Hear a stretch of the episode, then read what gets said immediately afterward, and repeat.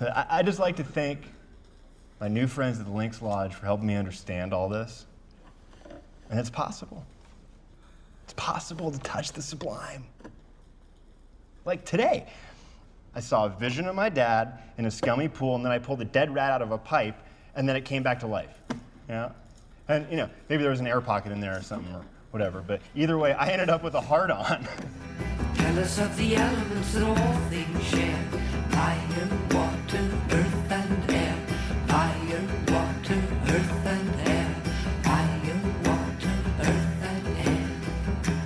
And welcome to Pod 49, the Lodge 49 fan discussion show uh, about our beloved but lost show. Uh, you're, of course, uh, listening to our season one rewatch. We never did episodes per season one because we kind of started in season two. So we're going back and we're correcting the historical record. Uh, we always like to have extra special guests, and joining Jim and I today is Alice, aka Celia Au. Welcome to Pod 49, Celia. Thank you for having me, guys. Awesome. Well, let me we just start off. We'd love to hear, you know, how you ended up on Lodge 49 and a little bit about what the experience was like. Well, like every actor, I auditioned for the show. Um, and then, you know, we I gone through like I think one or two rounds of callbacks. And the next thing I got was here's a plane ticket, time to go down to Atlanta. So um went down to Atlanta and everyone is so nice on the show. Like I think like working on a show is of course fun, but then when you have everyone that's like very tight, everyone that's like very nice, everyone's like, oh hey, let's go out and eat, let's do this, let's do that. Like, you know, it just creates a different dynamic and everyone just like look forward to going to work.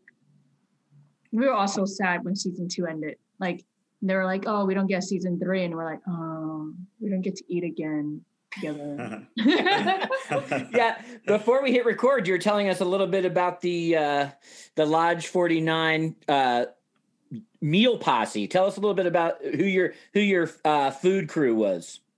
Well, originally, so it's like Sam and I were, I think Sam was the first person I met on set, uh, first cast member. So we exchanged contact and we were, I was like, oh man, Sam, I'm hungry. He was like, yo, let's go eat. So then our our food posse grew. It was like Sam and I first, and then um, Long, who plays my dad. So Sam and I and Long, and then Joe. So Sam and I and Joe and Long, and then um, Gloria. And then like throughout like you know the show, we have other people joining us depending like you know who's shooting when, and they'll come into town. Like Daniel has joined us, um, and uh, oh my god, I'm like forgetting people's. I'm getting mixed up people's like character names and like real names now. yeah, like we'll just all join in and like season two we'll be like, yo, I'm in a hotel eating downstairs, like coming. So everyone will come down and join for like lunch and dinner and stuff like that. No, breakfast and dinner usually. Feels like maybe that was the inspiration for the uh, dumpling eating contest in season two at some point. so most I'm assuming most of that eating was in Atlanta. So, you know, what what were some of your, you know, we give a little bit of travelogue tips here with Celia. If you're in Atlanta, where should you eat? Well, I love, I love like we stayed season one, we stayed in Midtown Atlanta. And there was this place, you know, this is like post pandemic. I'm not sure if any of these places are still open, but there was the daiquiri that has like all you can eat crab legs Monday night. So that was like our go to thing. We're like, wait, it's Monday. Monday crab legs, let's go. And then um, we love like, you know, um, Sam, uh, Paul, uh, Sam uh, Long and I goes, like we went to like Mary Mac's and we got like fried chicken there, the chicken pot pies I love. And then we go to Ponce City Market a lot. So there's a ramen joint in Ponce City Market that um, we always go out to. And then I think Sonya, when Sonya was like, yo, before like, you know, the episode that we have this like uh, banter, let's go out and eat, let's hang out. I'm like, cool. So we went and got ramen. Yeah, so like that area is just so much fun. I miss Atlanta. I'm hungry for all of those things now. The food. There was like one night we went like food hop. It was like I want to say it's like 10 p.m., 10, 11 p.m. Like things are closing. I was starving. And I was like, Sam, I'm starving. And Sam goes, okay, but like, I'm trying to cut down on carbs. So what can we get that's non-carb? So we like went literally restaurant hopping and trying to find the right food that we like. And we just ate a shit ton. Oops. Excuse, me. Excuse my totally language. allowed. Totally You can allowed. curse. It's a podcast. There's no rules. Um, Well, that that sounds totally fun. So I know everyone's sad about Lodge uh, being over and uh, not getting all of the conclusions to your storylines. But can you tell us a little bit about? Do we have any? Do you have anything coming out? Or you, that you're working on? What are? Uh, what have you been doing since the lodge closed? Well, in between season one and season two of Lodge 49, I did another show called Wu Assassins that's on Netflix right now. Um, after that, I did a movie. I actually have a movie coming out. It's called Shoplifters of the World. It's an indie film. I Play a very, very different character in it. So uh, if you guys can even recognize me, that'll be interesting. uh, and aside from that, like I just got news today, like, you know, a film that I helped my friend on um, called Snakeheads coming out in Santa Barbara Film Festival. Um, I have another film that's almost done. It's called Black Dragon, where it's like a like a war. It's a short film, like a war uh, film set in like Vietnam during the Vietnam War, and then I play this Vietnamese girl that they kidnapped and ends up turning into a dragon, hunting them all down. So, wow, that was fun. that was really interesting. Uh, well, it sounds like you've been pretty busy even through some of the pandemic. I mean, the whole year I just basically sat at home doing that. I did nothing. I was like, come on, I feel like so unproductive. I'm like, God, let me do something. Um, but you know what? Like having Zoom and being able to talk to people helps a lot. Like before the pandemic, I was supposed to be shooting a bunch of stuff and everything got canceled, of course. And we did some like Zoom table read. Um, still don't know when any of these projects are going to go. So yeah. Yeah. Uh, now, Jim, Jim, you did doing a little bit of uh, research. You've discovered that Celia has something in common with you, I, and our uh, co-host Bart. Well, we all live in Brooklyn. I heard you are from here. Yeah, I'm actually. Right. Yeah, I live in Brooklyn. Where, what uh, what neighborhood, if you want to say? I live in South Brooklyn. How? Where in Brooklyn do you guys live? I'm in um, Prospect Heights. Okay. How about you, Chris? Bart and I are in. Uh, well, I actually lost my lost my apartment recently, but now I'm in the Catskills temporarily. But uh, we were in Park Slope, and I know Bart's moving to I think Sunset Park. Okay, I'm further than you guys. I'm further south. Okay. Have you ever eaten? Uh, I'll rep. I'll rep him because he couldn't be here today. But have you ever eaten at Sidecar? Sidecar, where is it? No. It's about 17th Street and Fifth Avenue. Yeah. 17th and Fifth. They have I've great fried been- chicken. You meant you mentioned fried chicken. They're known for their fried chicken, but that's the restaurant by our third co-host. He uh, co-host. He owns that restaurant. Okay, I got to go check it out. Yeah, uh, when the when the world comes back online, you know, we'll we'll host you for uh, an evening of fried chicken at Sidecar. Oh my god, yeah! When Sam was in New York, he stayed with me, and we just ate our way through like Bensonhurst and like you know Sunset Park. All right. Nice we were just food hopping. He was like, "Yay!" Sam called me his uh, food buddy, so we're always like talking about food.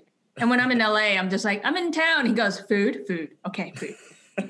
What, what did he most want to say? What New York cuisine did he most want to uh, sample while he was here? He wanted pizza, so we definitely got pizza. I show him my neighborhood spot that I love. And then he also did we get halal? We did get halal from uh, from um, the Rockefeller Center. Yeah, nice. I haven't been outside for so long that I don't even remember names of restaurants anymore. Like, yeah, right.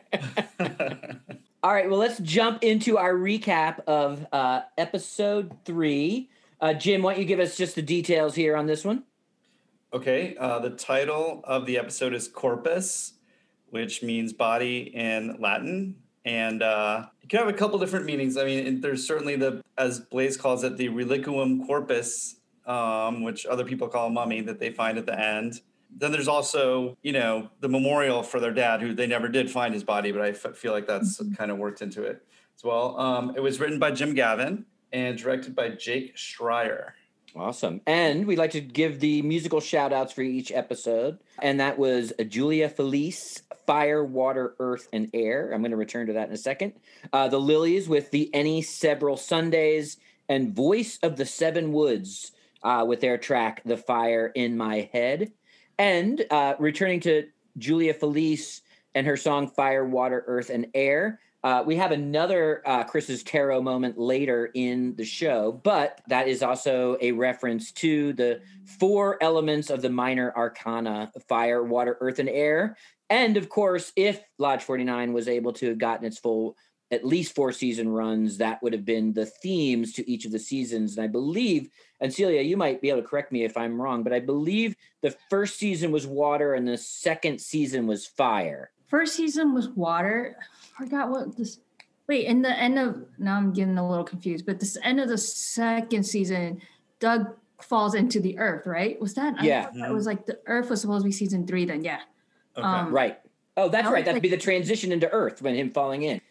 All right, so we like to start off with looking at some of the bit, either some big moments or big themes from this episode. Obviously, uh, you know, this one was the memorial service, which was the sort of big central set piece of the episode, and uh, so I guess that would be one of the the big moments.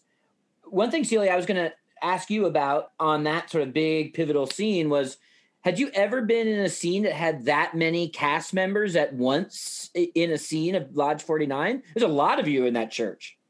You know that like a lot of us don't get to interact, right? So when I was telling you, like I, I like hang out with like uh, Daniel and Akin and everyone, it's because of that scene that we were all at the same church. I'm like, oh my god, you're on the show too! Yes, yes, yes, let's hang out. You know, because or else like you're in a hotel and people are in and out, and you're like, oh, which show it is? Like you know, there's a couple of shows going on at that time. And you're like, oh yeah, yeah, I've seen you. Okay, dinner tonight, dinner tonight, dinner tonight. Like that's how we all connected was through like episode three because one and two is just me, Long, Joe, and um, uh, and Sam, and that like you know the four of us are always in the strip mall, so like that's like the four that we always hang out with, you know. Mhm. So yeah, that was uh, that was a good one. Like I met the whole cast, and basically that that that scene. Yeah, I definitely noticed that. Celia, what was your sort of big moment or sort of pivotal scene of this episode? I don't know if I have a big pivotal scene in this episode per se. Um, I think it's like the one with my dad. Liz, good to see you. Want some coffee? No, I wanted to let you guys know that I talked to Monsignor Guzman and we're having a memorial for Dad on Saturday. It's great news. It'd be good for you guys. Yeah, closure. That's what it's all about. And that's like kind of like pivot like oh everybody agrees and now they're they're finally doing so Yeah, and he looks so happy. Like, oh, f- that's great. They're gonna get closure finally. hmm finally yeah and they can move on Yeah. You all, one thing I, I always love about the scenes in the uh, in the strip mall is all of you project such a sense of like that sort of the family you find type of mentality in all of your scenes in the strip mall. Mhm. E- even Bert, you know, and his sort of like you know cranky uncle type vibe, but you could always tell the warmth. And, and obviously in season two, you all rally around, you know, kicking out the other pool supply company and stuff. But even in those first couple scenes in season one, you totally get this idea that this was the extended Dudley family. yeah I, I love that like especially like I, I grew up in new york um, in brooklyn when you know uh, my parents owned a store as well and there's a sense of community just within that like little small block you know now it's different right? This is like when i was a kid. When i was a kid anywhere i go someone would report back to my parents and be like yo Celia, i just saw celia with this guy you know? Is that her boyfriend? And i'm like oh my god that's my friend. Can i just like hang out with people?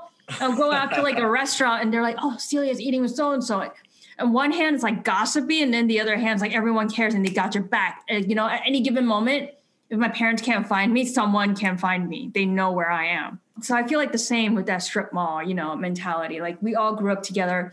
Me being like uh, alice being the youngest one like looks up to everybody at the mall like looks up at liz and dud and then like the whole time you know paul paul ba who is my dad uh, played by long it's like I don't want my kid to be like that. I don't want my kid to be like that. And I'm like, Doug serves. I want to serve. Like Liz didn't go. I don't want to go to school. if they can do it, why can't I? You totally get that vibe. You totally throw down the little sister vibe. Jim, what was your uh, what was your sort of a big moment for you in this episode? Uh, I guess for me, it was just the very beginning and the very end. Dud becoming a squire, and then finding that room at the end, the secret room, and the body, and and everything that goes along with that. Those are my big moments.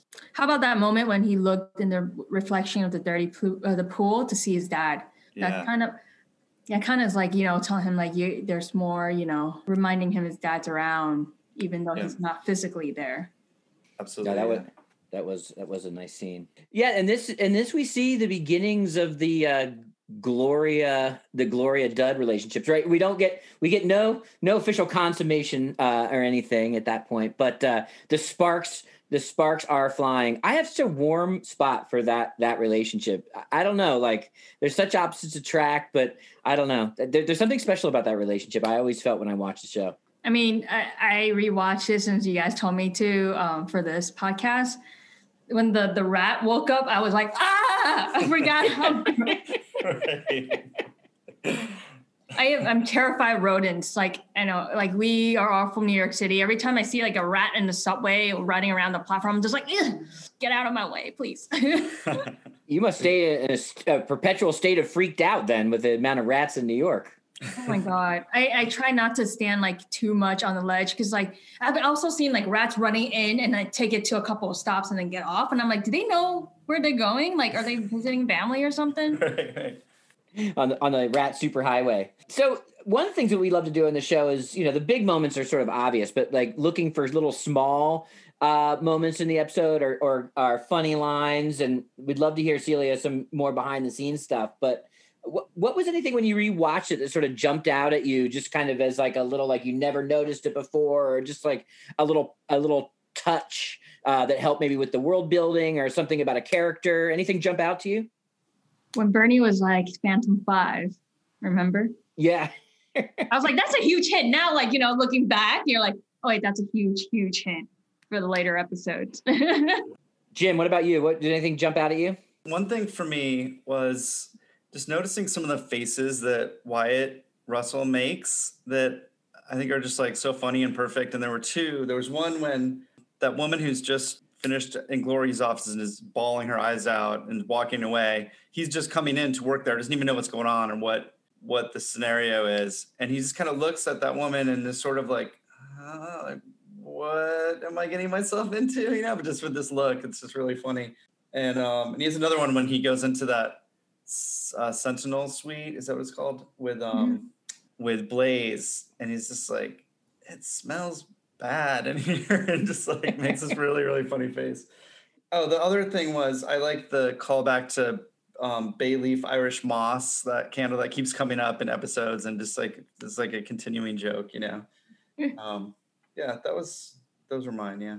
And that's why i think like jim is such a great writer. He he like plans ahead and he has like these little things that will come back and you have to cash them you know? Mm-hmm. What did he tell you about Alice? You know, kind of when you were starting off, or like anytime during the show. Like, what little hints, or especially since you're an East Coast girl, and uh, you know, kind of playing uh, the West Coast equivalent. Did anything he helped it for you to get into the character? Well, he was. I remember the first day when we are at the donut shop. I'm like, "Ooh, donuts!" and he was like, "You know, like I grew up in Long Beach." And he was like i was like oh this is interesting. Asian owned donut shops. You know like me growing up in new york city like the donut shops around me are owned by like you know my my like italian uncles and aunties you know and irish uncle and aunties in the area. And uh, uh, jim was like no donut shops were owned by mostly asians in the west coast. And i'm like what? I didn't it was something that i didn't know until i watched there's a documentary called donut king and then my mind just exploded. And i was like oh my god wait, Asians own all the donut shops? I did not know that. um, but yeah, that all just like clicked after when I watched that documentary. I was like, oh, this is interesting. He told us a lot about like, you know, um, our relationship with Doug and, and Liz, you know, how like long like a Paul Ba and Alice Ba interacts. So like there's a lot of banter, like, you know, he's kind of he's a single dad and and he wants to have the best for his daughter, but the daughter is trying to be rebellious and wants to just carefree, like, you know, very, very California thing We're like, I'm just going to take my lunch break and go surfing and I'll come right back. I actually noticed that when we were working there in Long Beach during our lunch break, our crew just like took off their clothes and like put on a wetsuit, went to surf and came back. I'm like, oh yeah, I get it now. Did you ever try surfing? Yeah, we actually took a surf lesson um, for episode 10 um, and then it was kind of scary because when I took the lesson, I'm like, oh, I can manage this. This is fine. This is easy. And then when you're like out in open water, I'm like, this is kind of scary. yeah, you're right. You are out there. One thing I noticed is that, you know, usually duds kind of like the, you know, half drunk, half wasted sort of persona, and Liz is the one that's straight laced and buttoned up. And of course, this is the one where she goes to to Blaze's apothecary, apothecary and gets when well, gets a lollipop, right? The the weed lollipop, mm-hmm. and then you know she's sort of high the rest of the episode or a lot of the episode, basically. And Dud really harshes her mellow. You know, like he like you know he he brings her like way down. Like you would have thought, you know, he'd be able to ride it out with her, but he like slams her back to earth. I was like, oh, there's a funny there's a funny flip, right? Like you know he he's the guy you know that's like, man, why can't you just be chill? That's like, don't you feel like that's a the brother and sister dynamic though? It doesn't matter where it is. It's like it turns. Like I have a brother, and like I'm like the he would say like you know the the one that's like unpredictable. That's like the artsy one. He has like a nine to five job. You know, he would give me lectures like Celia, you know, calm down. Or like sometimes he would give me like lectures like Celia, you know, this is like X, Y, and Z. I want like you know this is good for you. This is not good for you. This is why I think you know his kind of own opinion but then there are days that, you know, when he's like upset, I become the logical mind for him as well. So it switches like it's like a, a sibling thing, right? When like I know that my my brother needs help, I will always be there for them and then I'll calm them down. And I think that goes for Liz and, and Dud, you know. Liz is like now high and Dud's like, okay, wait, that's not the sister I know. Let me calm her down. Like let me bring her back down to earth. Yeah, that makes sense. Yeah. We were talking earlier even with our third co-host Bart, and we had all written down this one Ernie quote um, that is so genius when he's like talking to the other. I guess he's a plumber, right? Somebody in the, the Yeah. plumbing supply chain. I think he's more the the actual plumber. Uh, and you know he's shaking him down for information, and they're just kind of gossiping. Uh, it's like we get a couple scenes over the the uh, season one of Ernie talking to people out in the field, but he says, "No, I'm in the middle of the middle, man, man."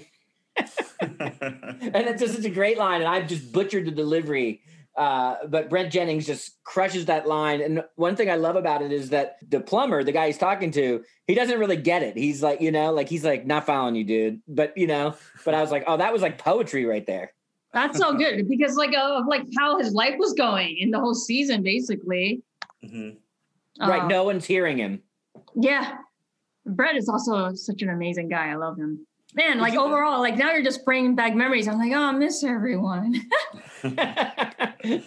uh, I know that's sort of that is sort of sad, but that's a, that's a collective, right? The people that actually were on the show miss making the show, and the people that loved watching the show miss watching the show. There's like a lot of uh, it's like a void out there to a degree.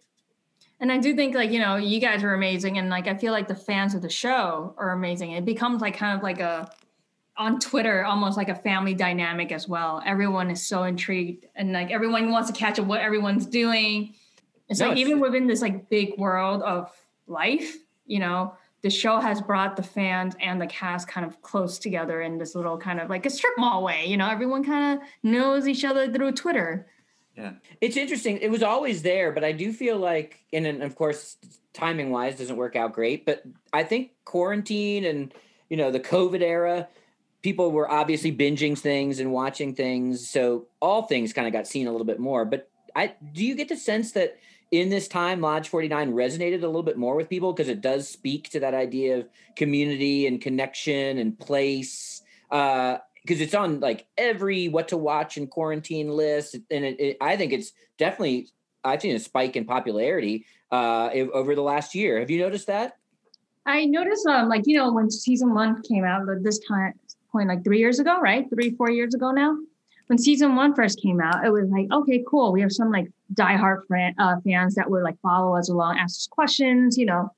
Uh, and then they kind of followed through for season two. And then during quarantine, I have more and more people go like, hey, I love Lodge 49. I thought it's an amazing show. I'm like, oh wow, people are taking notice like after the show got canceled. hmm And they're like, Yeah. oh my God, I've gotten like, I was on this panel thing the other night and and this guy, we're talking. I was like, yeah, send me, you know, send me your stuff. Like, I'd love to connect with you. And then on like a personal message, he goes, oh, I kind of geeked out and I didn't want to say anything, but I loved Lodge 49. And like, uh, I don't want to be like, yo, I'm a total geek while we're in the same panel.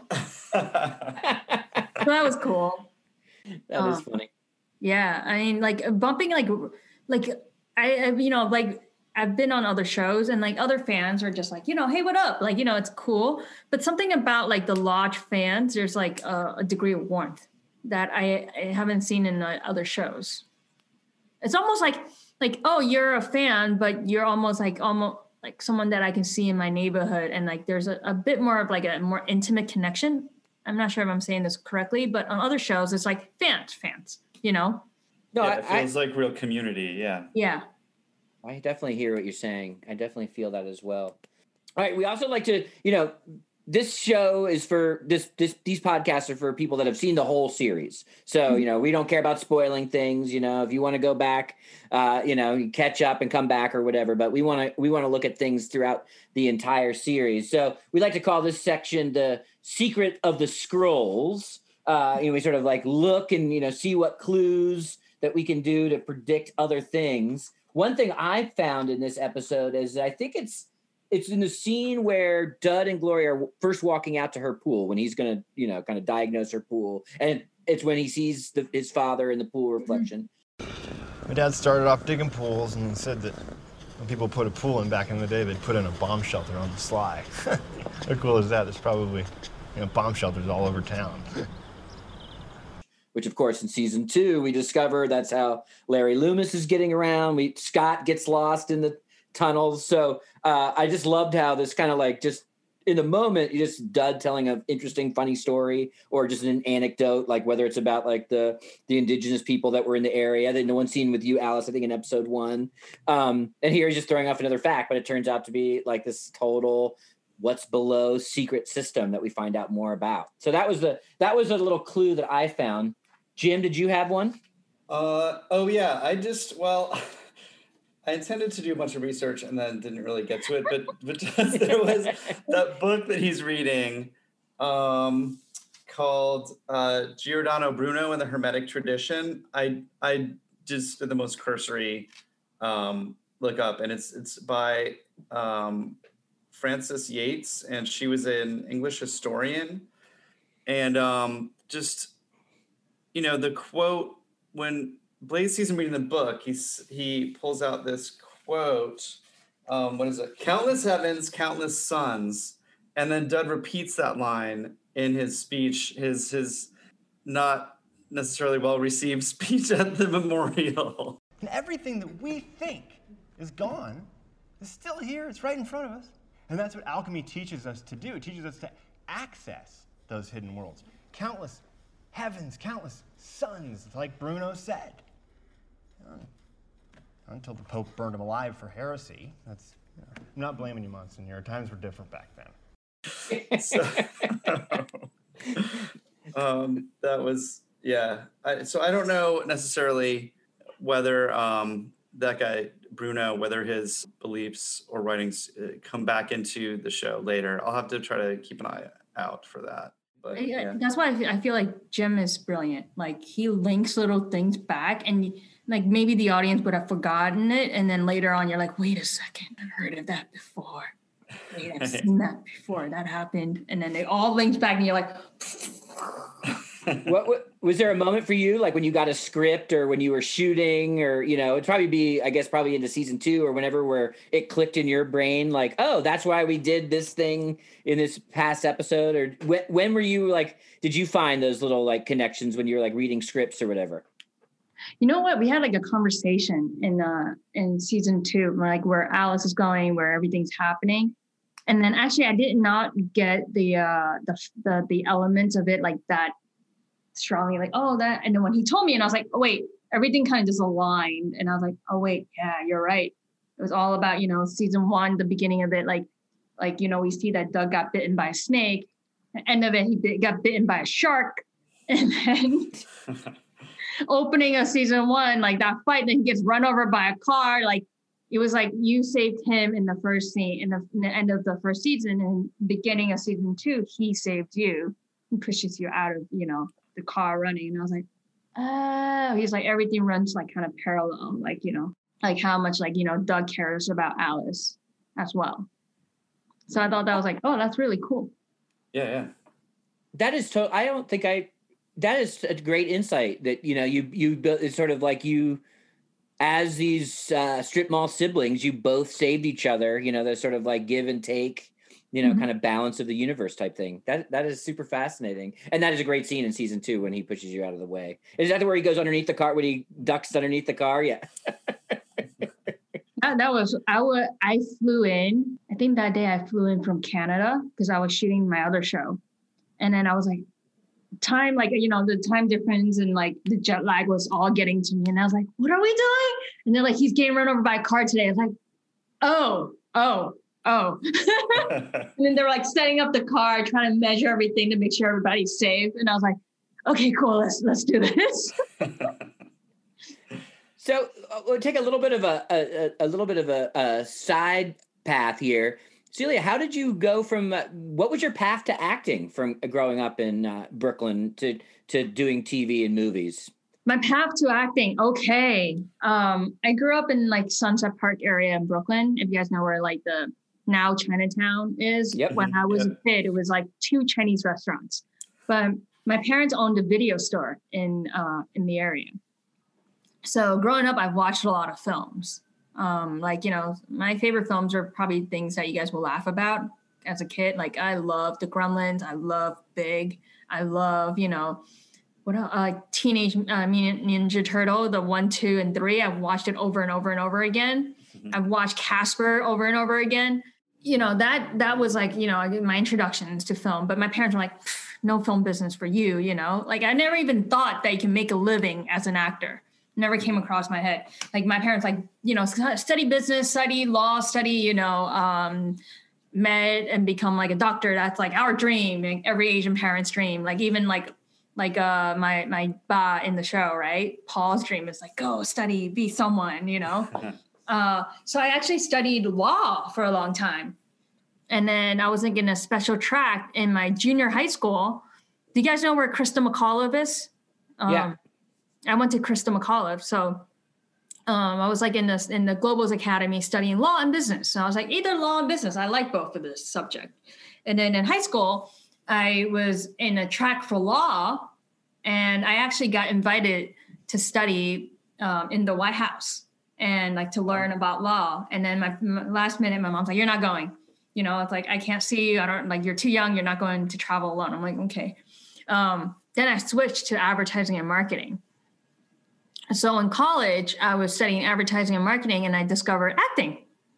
My first year of college, I was like, "Oh, this is interesting." I think I was 16. Yeah, I was a I was ahead in school as well. So like I was 16, I'm like, oh, I want to be an actor. What does an actor do? And my professor was like, well, if I know, I wouldn't be teaching here. So I was like, what the heck? And then I went like and searched for a bunch of stuff like how to become an actor, like Google. and then I saw that, you know, they were like this casting call looking for um, background actors. At that point, I have no idea what background acting meant at all. And I was like, I just saw acting. I'm like, cool, applied. And then they're like, send us a headshot. I'm like, cool, high school graduation picture, sent. I was like, it's a shot of my head, headshot. Then I got the job, not knowing what it was. Showed up, it was like a big set. I had no idea what show it was as well. And then like it was like maybe 100, 200 people filling up like a movie theater scene. And sitting there for maybe 18 hours, I was like, this is so boring. Butt hurts. I don't want to do this. This is what acting is. Like, this sucks. And just so happened in that scene that we're shooting, there was an Asian guy who was a principal, like an Asian actor. And he was walking up, and I was like, dude, this sucks. You're probably the only Asian on the show, and you're getting picked on. F this shit. And then he goes, Hi, my name is John. I was like, Hi. And he goes, What's your name? I'm like, Celia. He was like, Do you want to act? I'm like, No, this sucks. And I was like, If this is what acting is, I was like, I did nothing all day, wasted my time. Could have just gone to school. I kind of I cut class for it.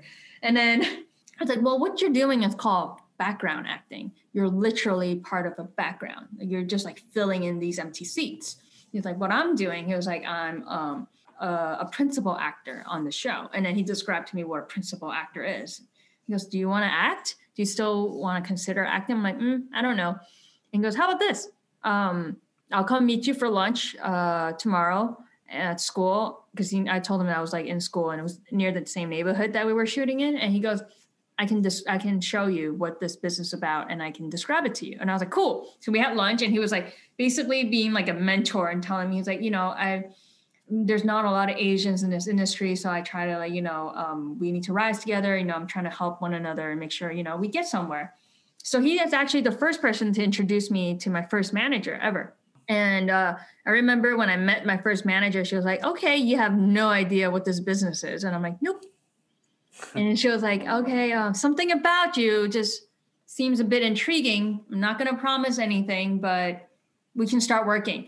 Uh, well, I'll send you to some acting classes. These are classes that you need to take. You need to learn how to read sides. You need to learn what these like, you know, terminology in the business are. You need to get headshots. I'm like, but this is a shot of my head. And she was like, a high school graduation picture is not a headshot. And I'm like, okay.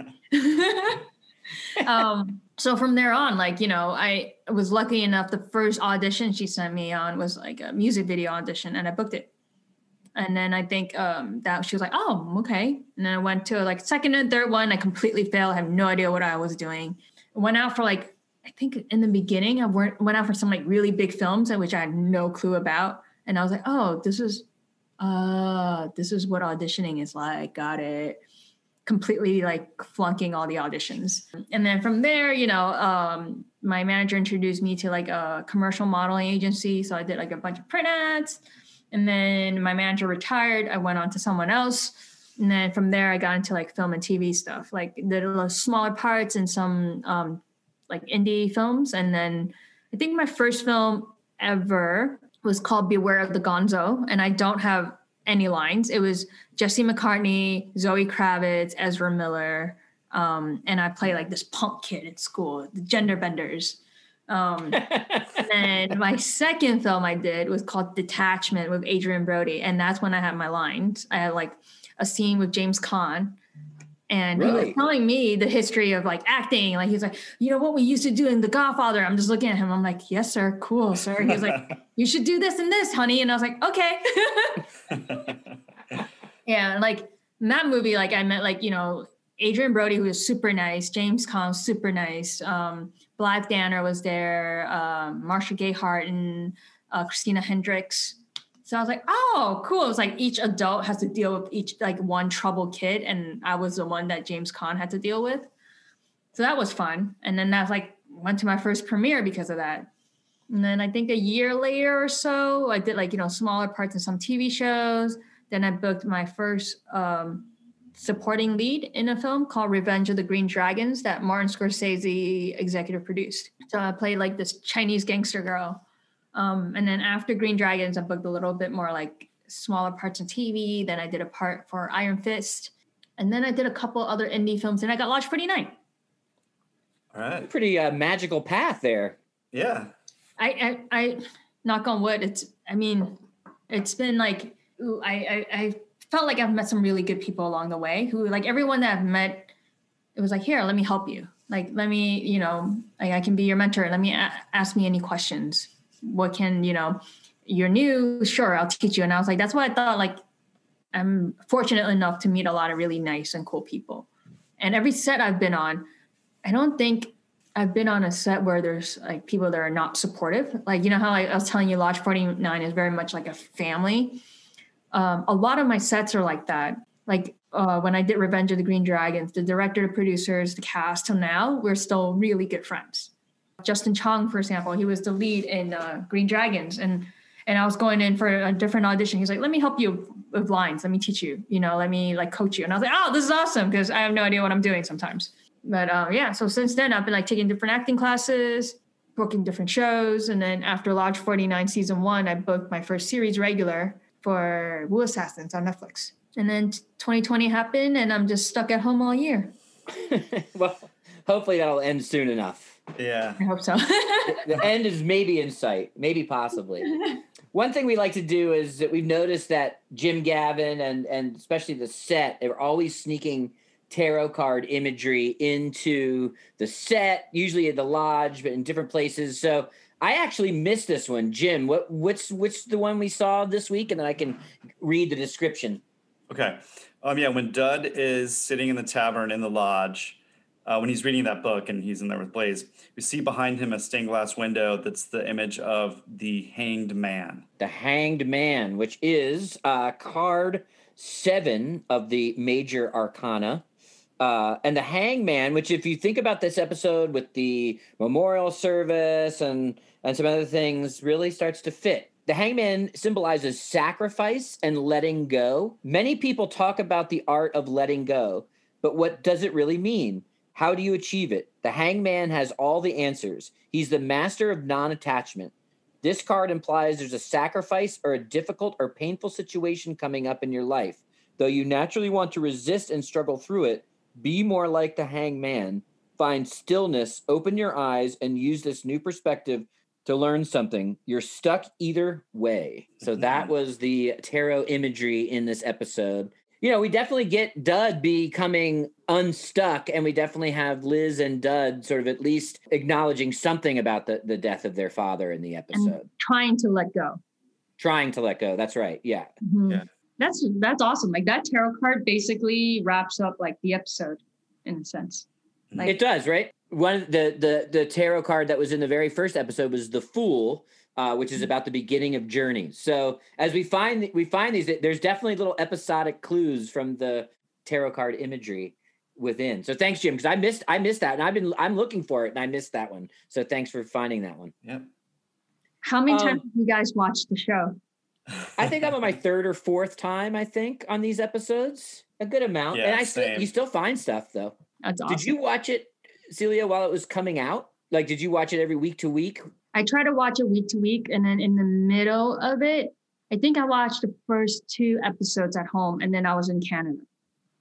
Um, I was shooting another show in Canada, so then I was like posting about it, it seemed like reading what people were saying about it, because uh, I I did at that time, yeah, I couldn't get access to the show, and then I came back, and then I watched it. And by the time I came back, we were starting season two, so I was trying to catch up. I was like, what's happening? Before we go on to Alchemist of the Week, I'll say when we ask you one question. If there had been a season three, what would you have liked to see Alice's story arc? Ooh. If there was a season three, I, I want to see what Alice is gonna do with um with her life and her dad, basically. Is she gonna take over the donut shop? How is she gonna be more or uh, of an influence in like Dud and Liz's life? Um, because Liz and, and Alice are really close as well. Like she looks up to her all the time. And now they're kind of getting their life a little bit on track is Alice going to pick up her slack and and you know try to try to do the quote unquote right thing and and like not mess around as much or she ends up being a pro surfer I do I like that I do too.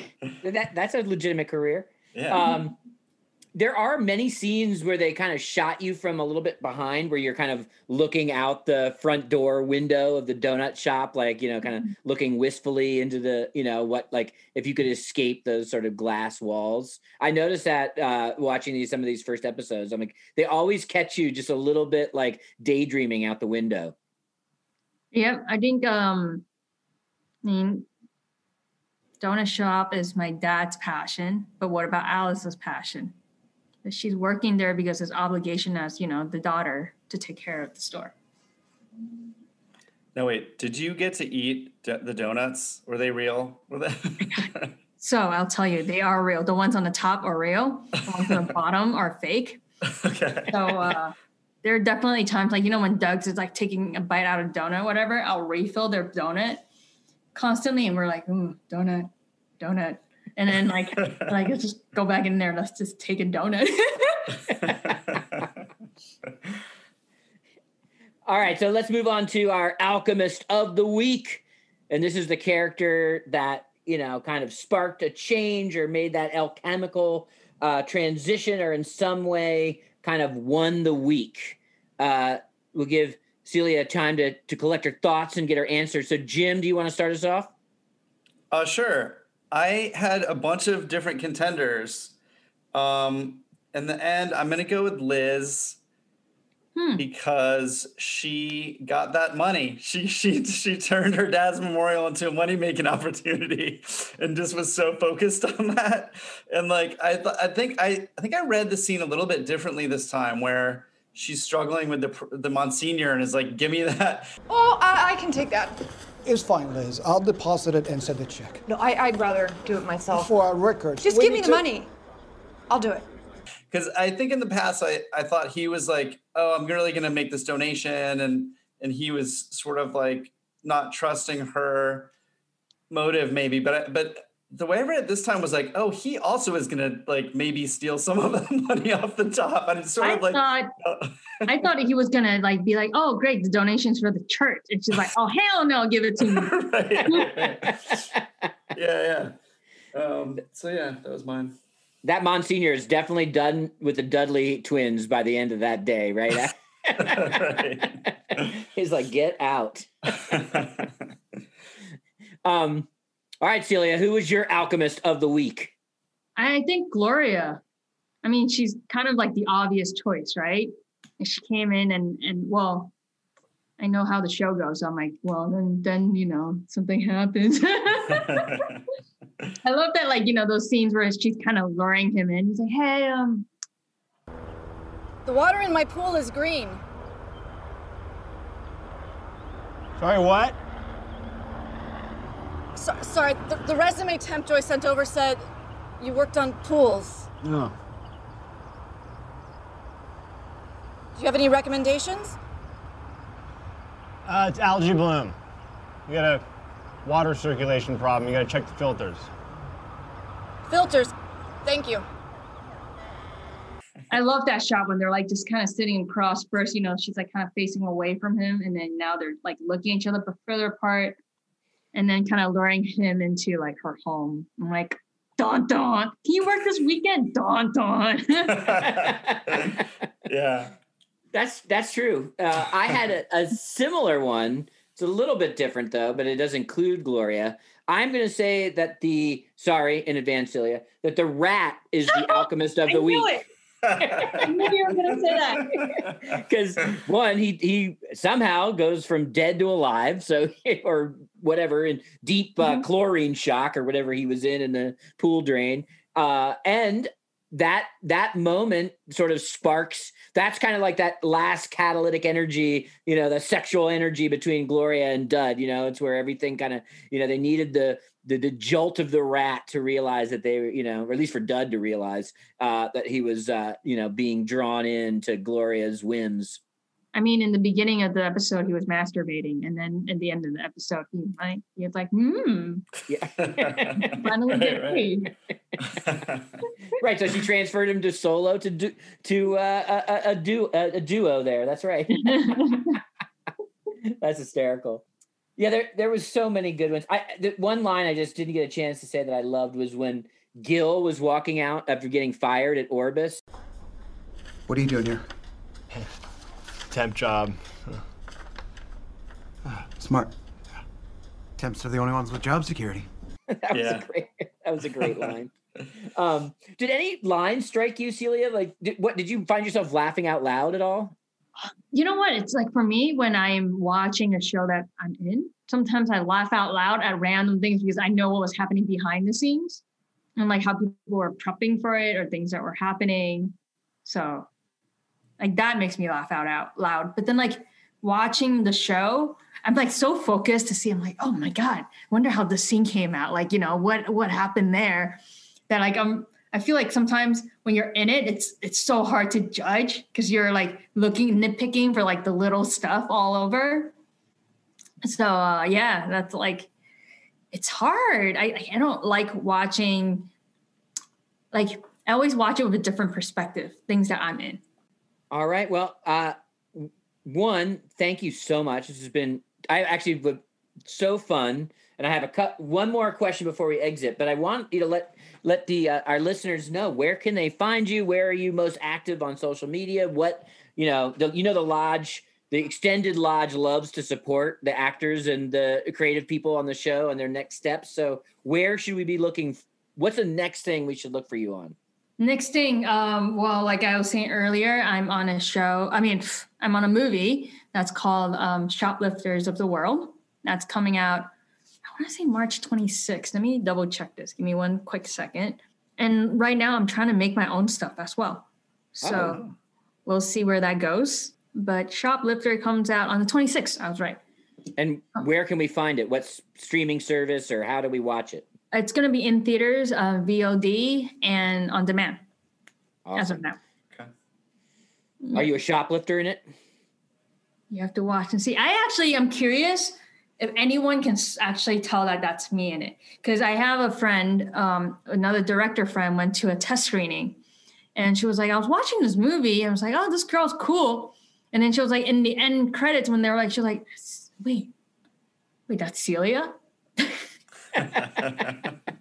And this is someone that knows me personally in real life. Couldn't tell that was me. And I was like, huh, I didn't think I looked that different, but now I'm curious what other people would think. All right. Um, also, one final question because Sure. food has been a huge theme. What are your dinner plans tonight? Oh my God, I'm actually not even home. I'm quarantining away from my family because I just did a, a short film with my friends. So I'm staying in my friend's apartment by myself. So I have either uh, tortilla rolls or I have dumplings. So I'm going to be super lazy. Anything that goes in a microwave would probably be the best bet for me right now.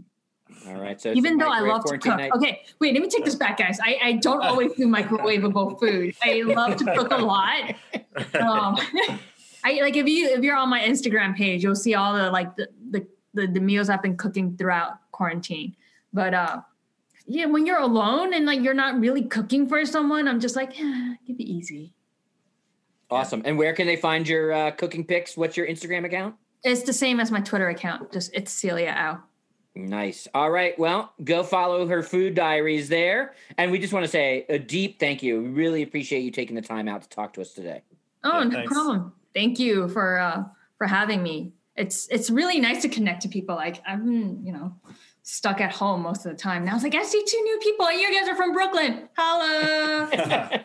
That's right. And when the world comes back online and we Yeah, can do chicken. things, we'll have you over to Sidecar for fried chicken. yes, Yeah. can't wait. Can't wait. Oh All man, right. I can't wait to go out and eat again. Ugh. yeah. That's like one big thing that I used to do. Like I would like look for new restaurant and a restaurant hop throughout the night with friends. And now I'm like, Zoom hop? We need a Zoom hop. Doesn't taste as good. Yeah, it doesn't taste as good. Not at all. We've tried like order dinners and like try to eat on Zoom. is not the same. Man, uh, uh, human is not meant to live exclusively on Zoom. That's what we have all found out. All right. Well, thank you, Celia. Thank you. Thank you for having me. Have a good night, guys.